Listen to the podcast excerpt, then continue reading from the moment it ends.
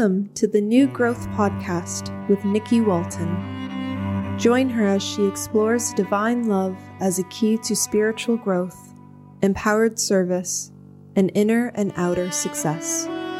If you'd like to support Nikki's podcast, please visit BeHereNowNetwork.com forward slash Nikki. Hello, everyone, and welcome back to another episode of New Growth. I am your host, Nikki Walton, and today I have with me Neale Donald Walsch, New York Times bestselling author and spiritual messenger. Thank you so much for joining me. It's lovely to be here with you. Thanks for the invitation. How may I serve you? By telling us how you are experiencing this present moment, like what's Neale's experience of the now? I feel like I'm being given an opportunity to share something that's very dear to my heart, very important in my mind, and very much a part of what my soul uh, is up to. And so I feel like I'm in the presence of uh, beauty. Obviously, you're an extraordinarily beautiful human being. And I suspect that's true both uh, inward and outwardly. Mm-hmm. People who know you, I'm sure, would tell me that. So I'm feeling in this exact moment anticipatory, kind of excited, uh, and um, grateful for having the opportunity to share something so important. Oh, thank you so much. You know, I always try to think back to when I first ran, like bumped into a teacher. And with you, it was October 2013. And I was probably halfway through the first chapter of Conversations with God, volume one. And when I'm reading a really good book, I can't keep reading it. So I like close it every like couple of paragraphs. I close it, I put it down halfway through the first chapter. And I immediately went out on Amazon and bought copies for everyone dearest to me, like my grandfather, you know, who's in Pensacola, Florida, my uncle, a couple of my aunts, my mother, it was very powerful and it shifted the way I was it shifted my relationship with my thoughts um, and with the present and with God. Um, I was raised Catholic, so there was a lot of guilt and shame and fear. And even though I wasn't a practicing Catholic at the time, um, I finally was able to start using the word God instead of, you know, like those new age, like the universe and all those terms. I was able to kind of reclaim that and redefine that. So thank you so much for that. Gosh, Nikki, it, it's wonderful to hear those words from you, and I'm humbly grateful to God that some small thing I have done may have touched your life in a, a way that you feel is beneficial. So thank you. Thank you for telling me that. It changed everything. And I actually started a journaling practice around that time with that two way communication. So that's my first question for you. I um, heard you say before that God isn't just talking to Neale. God is talking or communing with all of us. It's just a matter of we're listening, right? So I wanted to know, like, how people can get into that place of being able to have their inner ear open well, you know what's interesting, uh, Nikki? There is no one size fits all answer to your question. Mm. That is, I think that every one of us has our own way, and even even one way doesn't work all the time for any of us. It seems like it's different depending on what hour of the day, what day of the week it is. You like if you wake up suddenly at four thirty in the morning with something on your mind, it may be one way that you approach that experience of being connected and open to the message messages of the divine. On the other hand, if it's 4:30 in the afternoon, it may be an entirely different way. So uh, it's hard for me to answer that question uniformly by giving you a single answer. But let me offer this. I think that there is a particular energetic uh, that um, allows us to notice the many ways in which we are offered an opportunity to connect with the divine. And that energetic is what I call willingness, or if you please, openness. That if we're open to the possibility, you know, it's amazing how many people I've talked to through the years who have told me that they didn't really feel open. They, they, they, they might have felt willing, but they didn't feel worthy. It's not supposed to happen to me. You know, mm-hmm. I, I, I, I'm not uh, ready for this, or I don't know how to handle it. And so, for a whole variety of reasons, people might step back from uh, their openness to hear from the divine. But once we are open, once we are saying, okay, I do feel worthy. Um, you know, I don't have to be a walking spiritual master to be worthy uh, of hearing from God. In fact, frankly, just the opposite. Who God wants to talk to the most are those of us who will maybe not be uh, living at a level of mastery right now. Mm.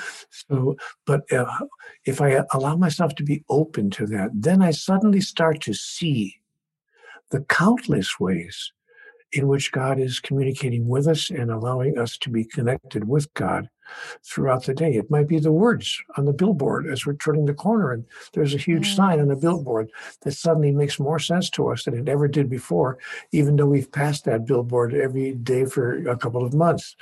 Or it could be the, the lyrics to the next song you hear on, on the radio, mm. or it could be the chance utterance of a friend on the street. Or in fact, it could be words that you hear in your own mind that come to you like a bolt out of the blue, like a thought that just arrives in your mind out of nowhere. And you quickly write it down because you don't want to forget what you heard. Mm-hmm. So there are very, very many ways uh, in which we can access those messages. Meditation, of course, is an obvious way. And um, but if I might offer this as well, not during meditation. I, I, I, inv- I, invite people and really advise people not to sit down to have a meditation in which you hope to hear a particular message uh, from the divine, but rather to have a meditation that just opens you to the space, to the nothing, to where you're not thinking of anything, anticipating anything, requiring anything, asking mm-hmm. for anything, mm-hmm. but just uh, allowing yourself to be there for whatever life offers you in that moment, to be simply open to the moment and then let it go at that.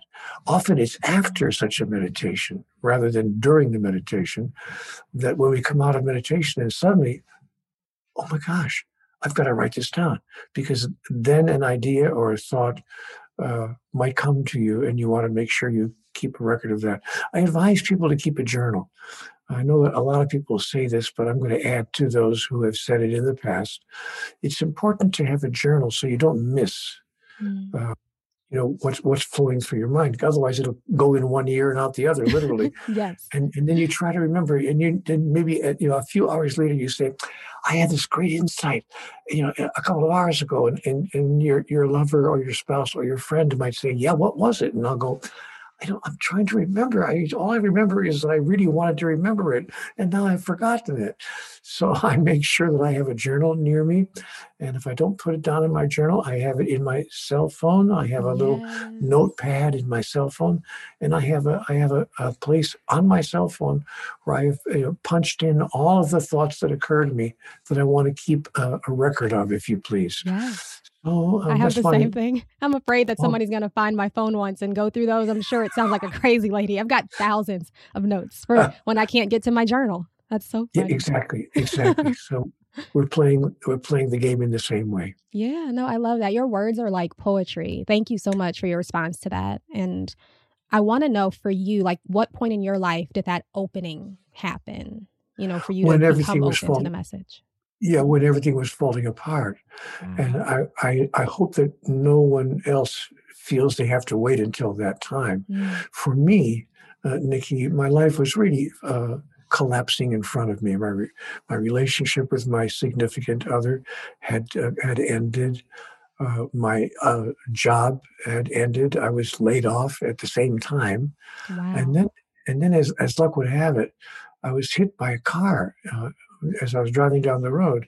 Uh, I mean, I was in my car, but he collided with my car, wow. and uh, I suffered a broken neck uh, in that automobile accident. So here I was now, all three things at once. Usually in a person's life, maybe the relationship isn't going so well, but work is going okay and health is okay. Or maybe health is not going so well, but the relationship is going uh, okay. But, but in, in my life, All three happened Everything. in the same two week period. My relationship fell apart. I had my broken neck, so my health is going rapidly downhill. Um, and and I lost my job. So everything that could possibly go wrong went wrong at the same time. And so you can imagine, I finally called out to God one morning. It was 4:30 in the morning. I recall it vividly, 4:23 to be exact. Wow. And I raised. I, I, woke up in in a fury. And I was marched out into the other room uh, from my bedroom, and I plunked myself down on the couch. And I remember just calling out to God, "What what do you want from me? Yeah. What do you want from me? What have I done to deserve a life of such unending, continuing struggle? I mean, you know what? Just give me the rule book. I, I promise I'll play. Just mm-hmm. give me the rule book. How does it work? Oh, by the way, and after you give me the rule book, don't change the rules. Don't because every time I turn around, I, the rules are being changed. One day it's okay, then it's not okay. It's, it's the one day it's not okay, and then it's okay. I mean, what's going on here? And so that's really where I was in that moment when I wrote my angry letter to God on a yellow legal pad, which happened to be on the coffee table in front of me, just to capture my grocery list. Really, mm. there, there it was, and so I wrote, you know, dear God, what is it that I don't understand here? Clearly, there's something I don't understand about life and about you and about me, the understanding of which would change everything. Yeah. Just tell me what it is. And as uh, as my life went forward in that moment, I actually heard what I want to say was the voice of God saying, Neale, do you really want answers to all of these questions? or are you just venting? You know, I remember thinking, and I wrote on the on the yellow legal pad, I am venting, but if you got answers, I'd sure like to know what they are. Because right. I'm really tired. I'm tired of the game. I don't get it.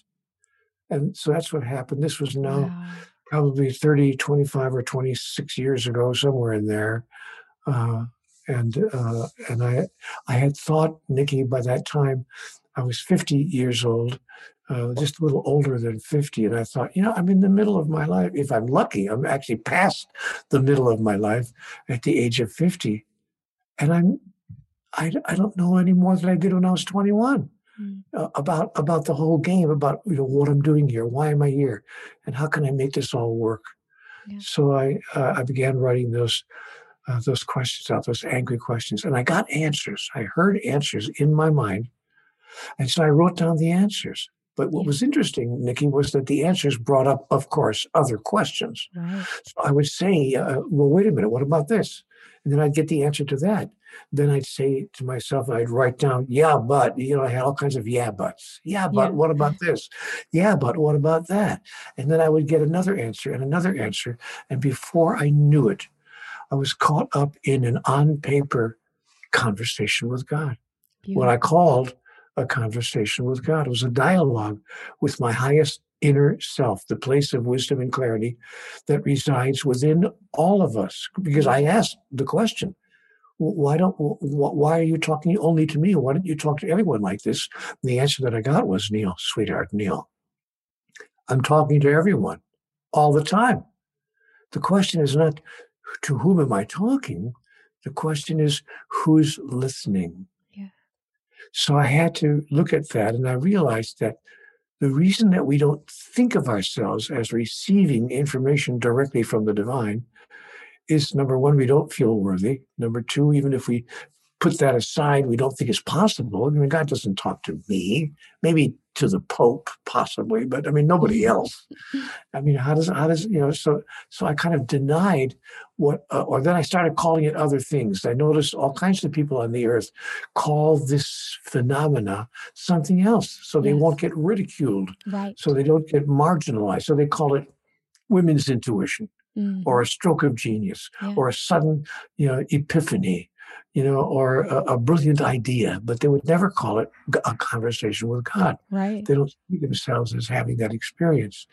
So, uh, but that's how it happened in, in my life. Wow. And thank goodness I began uh, keeping a record. I mean, I had yellow legal pads filled with these back and forth conversations. I considered it a, a process of journaling, mm-hmm. actually. Mm-hmm. But I, but I never knew it would go on forever and ever and ever. But so I kept a stack of these yellow legal pads after a while. and then, yeah, and you have like 30 point, something books, right? It's like 39 thir- 39, yeah, 39 books, yes. But they're, they're not all in the conversation with God dialogue format. I think I have nine, nine uh, books where there was a question and answer format. Wow. The other books are also, I think, uh, what I call bring throughs. That is, mm-hmm. the thoughts mm-hmm. came to me from that source of, of, divine clarity that resides within all of us. Yeah. yeah. But but not in necessarily in a dialogue format. But there are there are actually nine dialogue books with you know back and forth questions and answers. Uh, and and those books have been read by a few people around the world. a few people. They've been translated into 37 languages, I'm told. Yeah. And so it's been an interesting experience. Well, you said that you hope that most people don't have to suffer the way that you did to start listening to God. And I wonder if before the suffering, those questions were already there. Like, were you all, did you feel that within you, where you already had those questions that you began writing on that legal pad?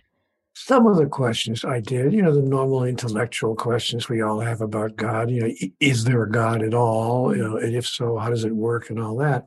But most of the most urgent questions, frankly, I did not have before life started caving in on me yeah. because life was going well enough. You know, I had my moments of, of unhappiness or a few things that didn't go exactly right, but life was going well enough. And I, so the most urgent questions I did not have, but, but many of the standard, typical uh, intellectual questions, yeah, I had the same questions we all have. What's life all about?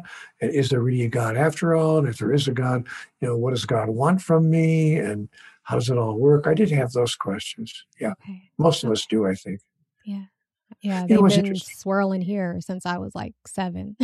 yeah, and, and you know what's interesting about that, Nikki? Yeah. Uh, surveys have shown that eight out of 10 people have a belief in a higher power of some sort but they we, we can't seem to come to an agreement mm. on what the higher power is, what, if anything, it wants, what, if anything, it demands, and what it does if it doesn't get what it demands, exactly. and, and, and how it works. We can't agree on that. So, as a result of our inability to come to that agreement, we have 4,300, that's 4,300 known religions on the face wow. of the earth because we can't simply agree on the simplest truth about. God. Right, which is an excellent segue into your latest book, The God Solution. And you redefine God, what I believe, and y'all know at home. This is my true, this is my definition of God too. So I was really excited to read this in your latest book. Like I felt like, ah, I must be on the path. I'm on the right path because you said the words that I feel, that I've been feeling, that I've been practicing. So, can you share with the audience your definition of God that you shared in your new book? Oh, I'd, I'd be happy to, Nikki, and thank you for, again, the opportunity to share that with you. Um, what I came to is an awareness that unless we can come to some fundamental agreement on who and what God is and what God wants, we're never going to be able to use our belief in a higher power in a way that can make life better for us on the earth. I mean, I had to ask, I, I stopped and I asked myself, wait a minute, wait a minute if there really is a God, if God truly exists, if there's a higher power, why is the world such a mess? Uh, what's the point of having a God? If, if we're going to have life the way we have created it on the earth and the way we continue to create it every day, including in these most recent times, of course, with the pandemic and the economic collapse and the racial injustice and, and the anger that we're seeing between people of different races and different religions and different political points of view and different financial status. And, you know, what's going on? Why is the world the way it is? And what is it we don't understand? And so what God said you know, to me was, you know, Neale, what you're going to have to do is come up with a brand new definition of God. Because the mm. challenge is the problem is the way you have defined God. And when, when you know the way you meaning the human race the way human, the human species has defined God.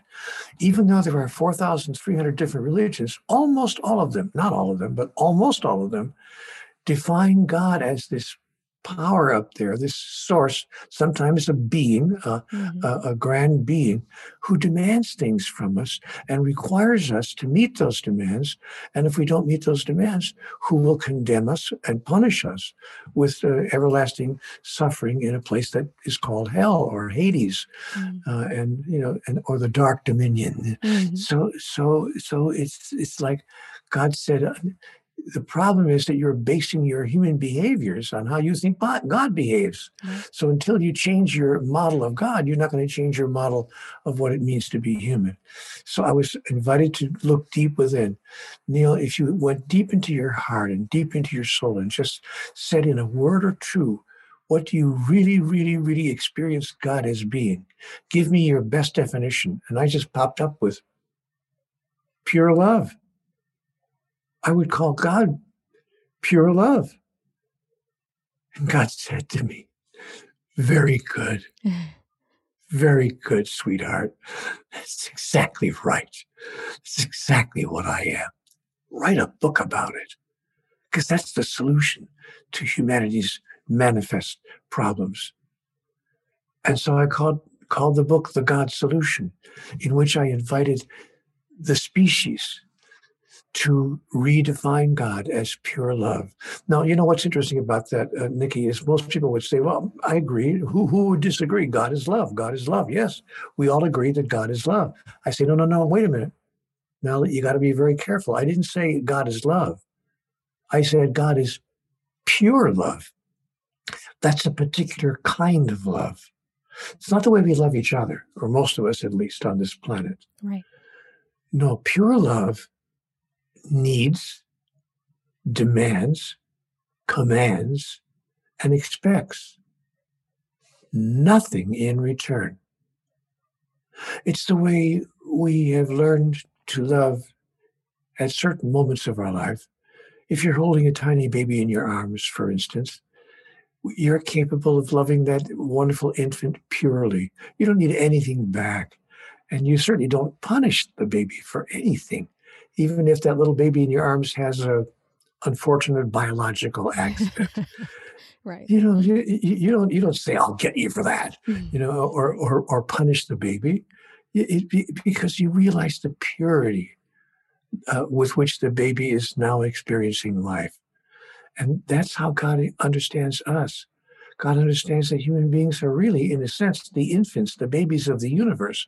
You've only been here a relatively short period of time relative to the age of the cosmos. Mm. And so and so God has no need to punish us for anything. God loves us and for that matter all uh, sentient beings purely with no expectation or requirement for anything in return. If we can learn to love each other that way, if we can use that as our new global ethic, we can change the way we interact with each other politically, socially, economically, and spiritually. Mm. And so many of our human made problems would disappear virtually overnight. I love that. Love is the answer to everything, the solution for everything. Pure, Pure love. love. Pure love. Pure love is the answer. Because if we say love is the answer to everything, people will say, Yep, I agree. That's what the Beatles said. Say, yeah, but when you say now, are you, are you agreeing with me that pure love, that is love that demands and expects nothing in return? Is that what you're talking about? And if you ask mm. people of religion that question, most of them, not all of them, but most of them will say, no, no, no, no, no.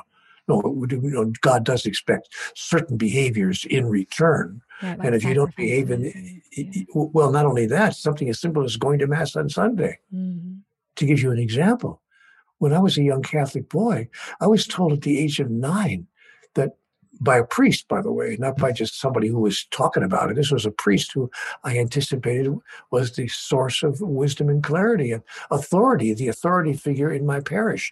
And he told us if you miss Mass on Sunday without a legitimate excuse, you know, if you have to stay home to take care of your mother who's ill, or if you're an adult and you have a job you have to go to, okay, fair enough. But if you go to, you know, just go to the playground to play baseball on Sunday morning and you miss mass, and if you should get hit by a car on the same day and, and die, you're going to hell. That is terrifying. You will go to hell for missing mass without a good excuse. And and I, I, by the way, just a few months ago, I looked that up again to make sure that what I was taught as a child wasn't maybe outmoded. Maybe the mm-hmm. church kind of mm-hmm. let go of that idea. No, they still teach that idea as common Roman Catholic theology to this very day. Wow. Divorced people are not allowed to go to Mass. Divorced people in a Catholic church are not allowed to receive communion. Just to give you an idea right? of how of how arbitrary many of our religions, not just the Catholic Church, but how arbitrary many of our religions imagine God to be. You either do this, or I will get you for, and I'll put you in, in, in hell. So it's either this or that. And so we have a God that we imagine to be quid pro quo. Mm-hmm. It's this for that, this for that. It's a trade mm-hmm. deal. You know, it's kind of like, and that's how people love each other. We've learned to love each other in the same way, Nikki. Yeah. We've learned to say, you know, I'll tell you what, I'll give you what I got. You give me what you got. I'll share what's mine. You share what's yours. But if you stop sharing what's yours, I will stop sharing what's mine. And so we have a trade deal, like like nations have trade deals mm-hmm. with each other. And then on the 14th of February, on Valentine's Day, we send each other the perfect card. My darling, my sweetheart, my beloved other, I trade you very much. And I'll never stop trading you. I will trade you till the end of time. And we call love trading. Yeah. And that's how we imagine God to love us. If you belong to the right religion, if you obey the right commandments, if you do what I've told you that you must do, then you know I will let you come back to me when you die and rejoin me in heaven. Otherwise, I hate to tell you this, but you're going to hell. And God says to us that if we're not if we're not the right religion, forget about going to mass.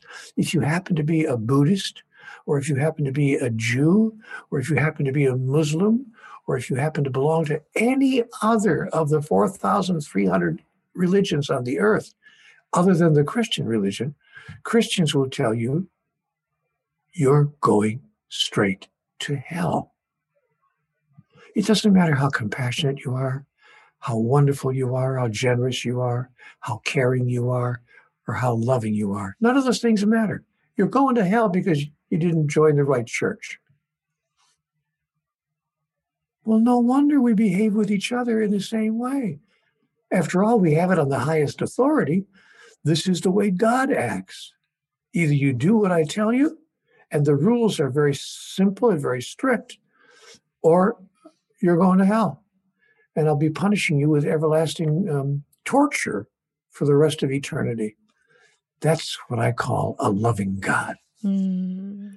I was going to say a lot of, um, like, the new age space, you know, as we kind of start digging and looking for answers, a lot of us be, like reestablish a Santa Claus God. I think that was Joel Goldsmith that coined that term. He's one of my favorite teachers, where we go to God and we ask for things and we hope that He'll give them to us if we've been, you know, good boys and girls. And we ask as if God doesn't already know what we need, as if we can consult with God on who's sick and who needs healing and what needs to happen. And the first time I ever read that, I'm like, that's absolutely how I had been coming to God, like Santa Claus as if God yeah. didn't already know what was yeah, needed here. Well, this... well, but you got to know that God is making a list and checking it twice. You got to find out who's naughty and nice.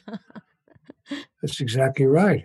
And and and and so, so if you're not a member of a particular church or obeying particular rules, if you do stuff that's not okay, then you are going to be going to hell. Mm-hmm. And the list of what's not okay is not a short list; it's a rather long list, by the way. So there you are. Yeah, that's how we that's how we imagine God to be. So but in this what God is daring us to do. Mm-hmm. Say it again, please. I was just going to say, in this new reimagining as God as this pure feeling, this pure love, the feeling of love. Um, I'd like to know if it demands our attention, our remembrance, or if no, that's my not. human demand, limited it, view of duality. No, it doesn't. It doesn't demand anything. Why would why would God demand our attention and demand our love?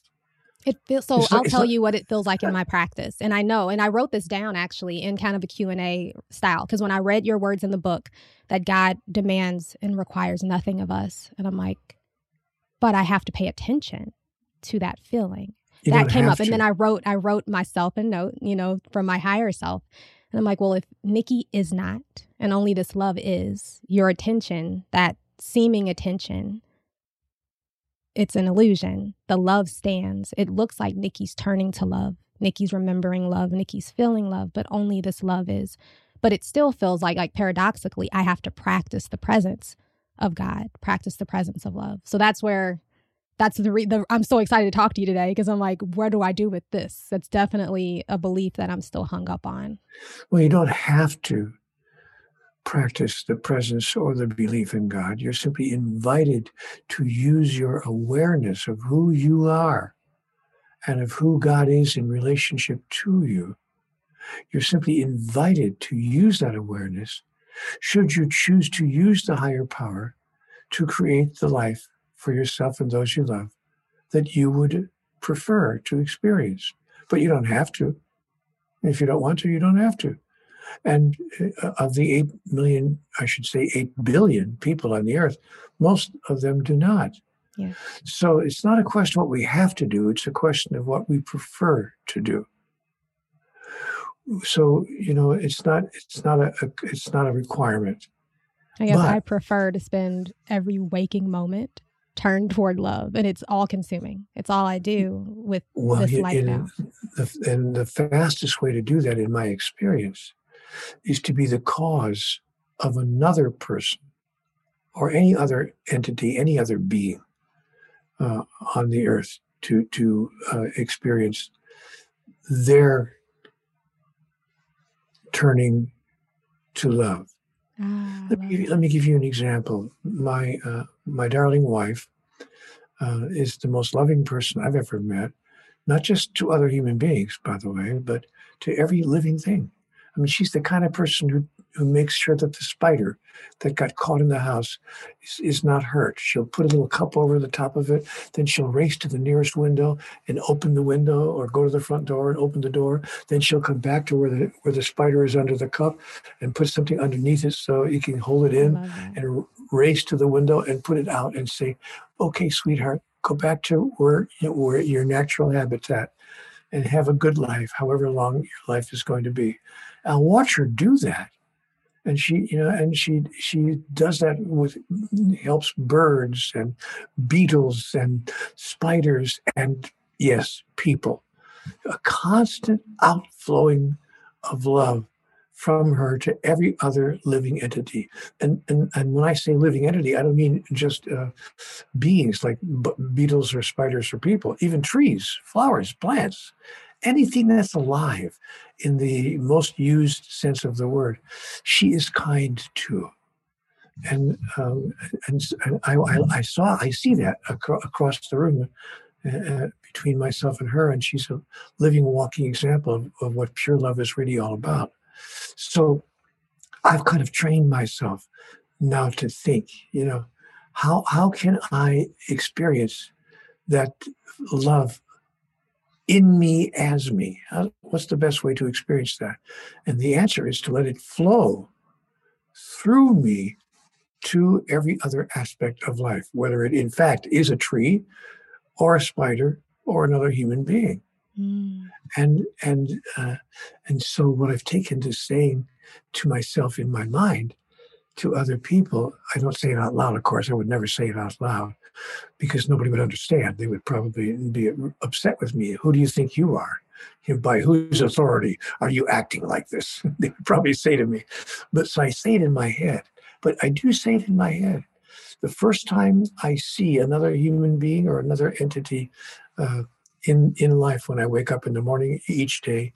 Maybe it is my beloved spouse uh, across the pillow, or maybe it's someone across town, a total stranger on the other side of the city that I happen to run into at the post office, or whoever it might be. I say the same thing. I have come that you may have life, and that you may have it more abundantly. Mm-hmm. Your life will be made better today for my having passed through it. I promise you. That's beautiful. That's a gorgeous practice. I come. And, I, the I, that's that same place within all of us, right? Manifested yes. as Neale in that moment. But that's very powerful practice. How long did it take for you to remember to do that upon bumping into someone? Because I tried to have a similar practice in the last two years, and I'm usually walking away from the person when I'm like, ah, oh, damn, I forgot. I forgot again. Yeah. yeah. I forgot to say it. Yeah. yeah. Um, it, it, it, it, only took me 77 years. So it, it, it, it shouldn't take you long. But I, um, but uh, once it becomes a habit, uh, it, it, seems, it seems almost natural yeah. uh, to think uh, of life's moments in those terms. Uh, again, whether but but I am blessed with having a, a living, breathing, walking example, uh, sharing life with me. You know, so so you know, my my my wife would never even think of swatting a mosquito. It just would never happen in her or life. Running in circles from a bumblebee, which I still would probably do outside. Oh no! Not only does not only does she not run in circles with bumblebees, she actually invites them. She'll put her hand out and say, "Come on, sweetheart, you can land here." I would love to mm. not be afraid of bugs. That's a thing yeah, I'm working on. Come, come on, come on, sweetheart. You're you're okay. You're okay with me. And if you need to be outside, if you're in, inside the house, I watched her carry a bee, actually a bumblebee, since you mentioned it, about five or six months ago. I watched her carry a bumblebee that was banging up against the window pane, trying to get back out. I don't know how he got in, but she picked up the bee and just put it in her hand and cupped it in her hand. And she said, It's okay, sweetheart. It's okay. We're going to take it back outside. And somehow the bee didn't sting her. You tell me the bee didn't understand at some intuitive, energetic level that it was being loved. Oh, yeah. And she managed to get the door open with her foot and, and, and let the bee out. And I watched her do that and I went, oh man. You live with an man. angel, M, right? I Tell do. M I said I love her, and that's beautiful. That's amazing. Yeah, and, and yeah, she is. She is in, in, that way. Not that she's a perfect human being. None of us are. But, but, but in, well, I wouldn't say that. oh, excuse me.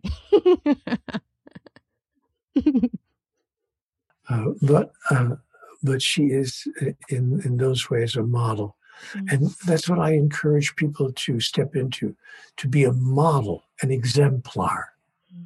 to be a demonstrator of who they understand themselves to be, and to thus show others who they are as well.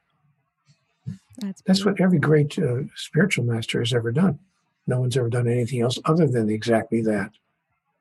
Did you ever think that your conversations would go this far? Something that felt very private and very personal to you would have this big of an effect on people around the world? No, I mean, I don't know who, who could have ever imagined such a thing.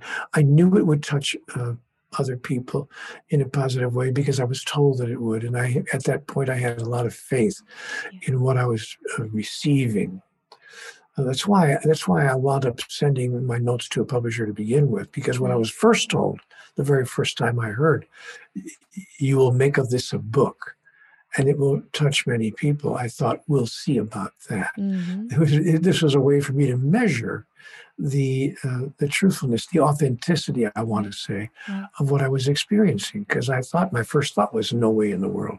There's no publisher in the country that's going to you know stop everything he's doing and say to the to the editors on the workroom floor, "Hey guys." We got to get this book out right away. This guy's talking to God. Right, God's know, messenger here. no, no, no way in the world. So, so I, I realized this would be a way to to test if you please, to test that. the messages. So I sent it to a publisher just to see what would happen, knowing that there wasn't one chance in a million that he would actually publish a dialogue with God. But in fact, they did. Much to my shock and surprise, they called me a few weeks after I sent it in and said, "We want to we want to put your book out." And I said, "No way! You're kidding me." They said, "No, we we, we find it fascinating." And then uh, the rest, as they say, is publishing history. Oh, yeah. 39 books and millions and millions of copies later. Uh, the message is, is getting out there. But to answer your question, no, I couldn't have imagined in my wildest dreams that anything like this would occur. The confidence and the clarity and the light in your words. I remember, I think it was just a few weeks ago, I had um, one of my readers on Instagram sent me a passage from, I believe, the second volume of Conversations with God, where I believe it says, like, you know, whether you're kissing a stone or saying a rosary or a mantra, it doesn't matter what you do. You do this in remembrance of me. And I don't believe I had ever read that passage. And it was so powerful that I shared the whole page in the like in the caption of one of my very long Instagram posts. but then I received that same passage and then another one from someone else. And so it's just and now I'm speaking with you. And so it just it feels so beautiful how it all just, you know, intertwines. Well, you know, all the great wisdom traditions are teaching essentially the same thing, using different words or a different phrase here and there, but the fundamental message is the same. It's been our misinterpretation of those messages which has caused us the difficulties that we're facing as a species. Absolutely. So, our opportunity now is to agree on a particular and single interpretation. What if God was pure love. And is it possible for human beings to demonstrate pure love, love that asks for, expects, even hopes for, nothing in return? But you know, what kind of entity could do that? The reason it's possible for God to do that is that God needs nothing. God is everything that God could possibly need. So what could God possibly want? And what would God command? And and if God's commandments weren't kept, who would God punish since there's only one thing, which is all what God is? So the right hand would have to slap the left hand. So, so God, God says, no, no, no, that's not how it is. And so now that we understand who and what God is, we can finally understand who and what we are and begin treating each other in the same way, which There's we've been no told, one to of be course. jealous of, no one to hate, You know, right? No one to argue. because because nothing there's nothing we need in particular in order for us to be happy and totally okay with life. Mm. How does the pure love feel there? How do you experience it? I know it's very difficult to put into words, but is it felt in a part of that Neale body more so than others? Is it what we would even describe as a feeling at all for you? Yes, I, I, I would describe it as a feeling of peace, peace, serenity.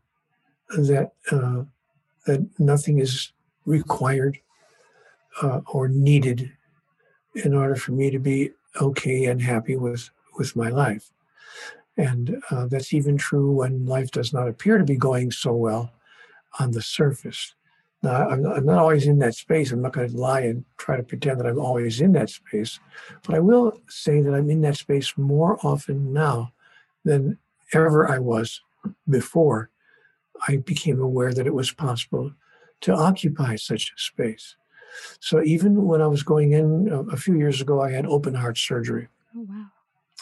And even as I was going in for my surgery, um, they're rolling me in on the gurney, and the doctor's saying, "Now, when we get you in there, we're going to cover your face with a little mask, and we're going to ask you to count backward from ten, and then you're going to we're going to put you under." And he said, I, I, I want you to know, because as a doctor, I must tell you that there is a chance, it's a slim chance, but there is a 5% chance that you won't ever wake up, that you could die on the operating table. That would be true of most surgeries uh, that we could perform here at this hospital. So you need to know that. He said, Are you okay with that? One last chance for you to opt out of the surgery. I said, No, no, let's let's let's move forward. He said, Okay your choice. And I remember thinking to myself, Nikki, I remember thinking to myself, wow, thank you, God. I can't, I can't lose here. I'm either going to come out of this operation feeling better than I did before, or I'm not. I'm going to do the thing called die and go home to you. Either mm-hmm. way, I win. Beautiful. I can, and I really did feel very calm about the whole thing. And it was a, a feeling of peace and inner serenity. I remember my wife, when they rolled me away from her, they gave her a, one last minute with me. They said, please, just just one minute, please. So they gave her one last minute with me, and she just bent down and gave me a little smooch, and whispered in my ear, "I will always love you." And I said, "Yeah." She said, "Well, you seem un- unusually calm." I said, "Honey, I'm either going to die or I'm going home. Yeah. I can't lose." Yeah. Wow. So yeah.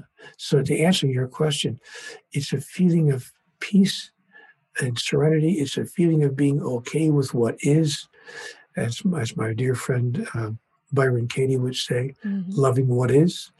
Uh, and uh, and it's, it's a feeling of being okay. Yeah. I'm okay.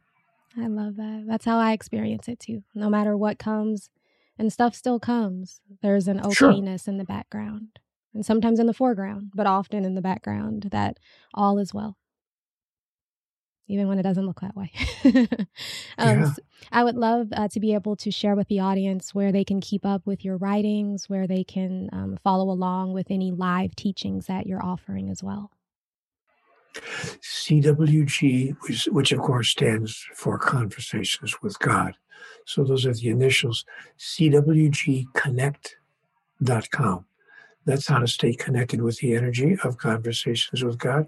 I'm there every day, sometimes two or three times a day, uh, and I answer questions that people ask me and respond to comments that they post there. So cwgconnect.com is the easiest way to, to stay connected with the conversations with God energetic. Uh, awesome. Thank you so much. This was fabulous, so beautiful. I appreciate your time, your pointings, and you're walking us home. That's what Ram Dass would say. You're walking all of us home as a messenger, teaching us to be messengers as well. Speaking of Ram Dass, and speaking of being in that place we described a minute ago, uh, uh, I know Richard, his, his, his regular uh, birth name was Richard Alpert. Yes. Uh, and uh, but uh, he's now belovingly called Ram Dass. Mm-hmm. Uh, I spent some time with him once in a hotel room in Denver. he came to see me. Uh, he knew I was going to be in Denver, so he he wanted to drop by to share some time, and we did. And I it was after his stroke. He had had a stroke which left him um, in a place where it was not easy for him to speak speak easily. But I remember saying to him, Ram Dass, how are you? How are you today? And he looked at me very quietly, and, I'm not making fun of him, I'm trying to make an illustration. He said, I am wonderful. Ah, yes. And he smiled yes. so big. Yeah. It took him that long to get the words out, but he, but his feeling, his energetic, was instantaneously there. Yes. And I learned in that moment, this, this is a number of years ago, and I recall in that moment thinking, look at this spiritual master sitting in front of me. He's had a stroke about five or six weeks ago. It's left him finding it difficult to speak easily and to form his thoughts as quickly as he would like. And yet he's sitting here telling me, I am wonderful. Right. Wow. Ram Dass. Right what a teaching right right in front of me in my hotel room. And right. so I, yeah, I, I, and I've had the blessing of being in the uh, in the room and in close proximity with other uh, spiritual adepts and spiritual messengers as well in my life, for which I'm very grateful. People like Mooji and oh, I love and, Mooji. Yeah, and, and you know, we've shared some time together and and you know, and of course, Deepak and Marianne and, and Eckhart Tolle and all the wonderful folks oh, who are out there yeah. sharing, sharing their, their wisdom and their truth.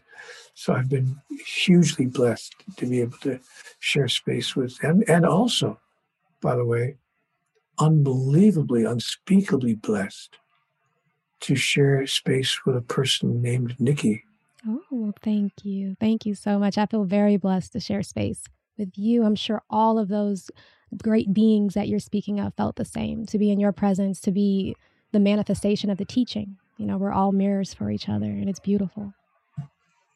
I experience life in that way as well. So thank you for saying that.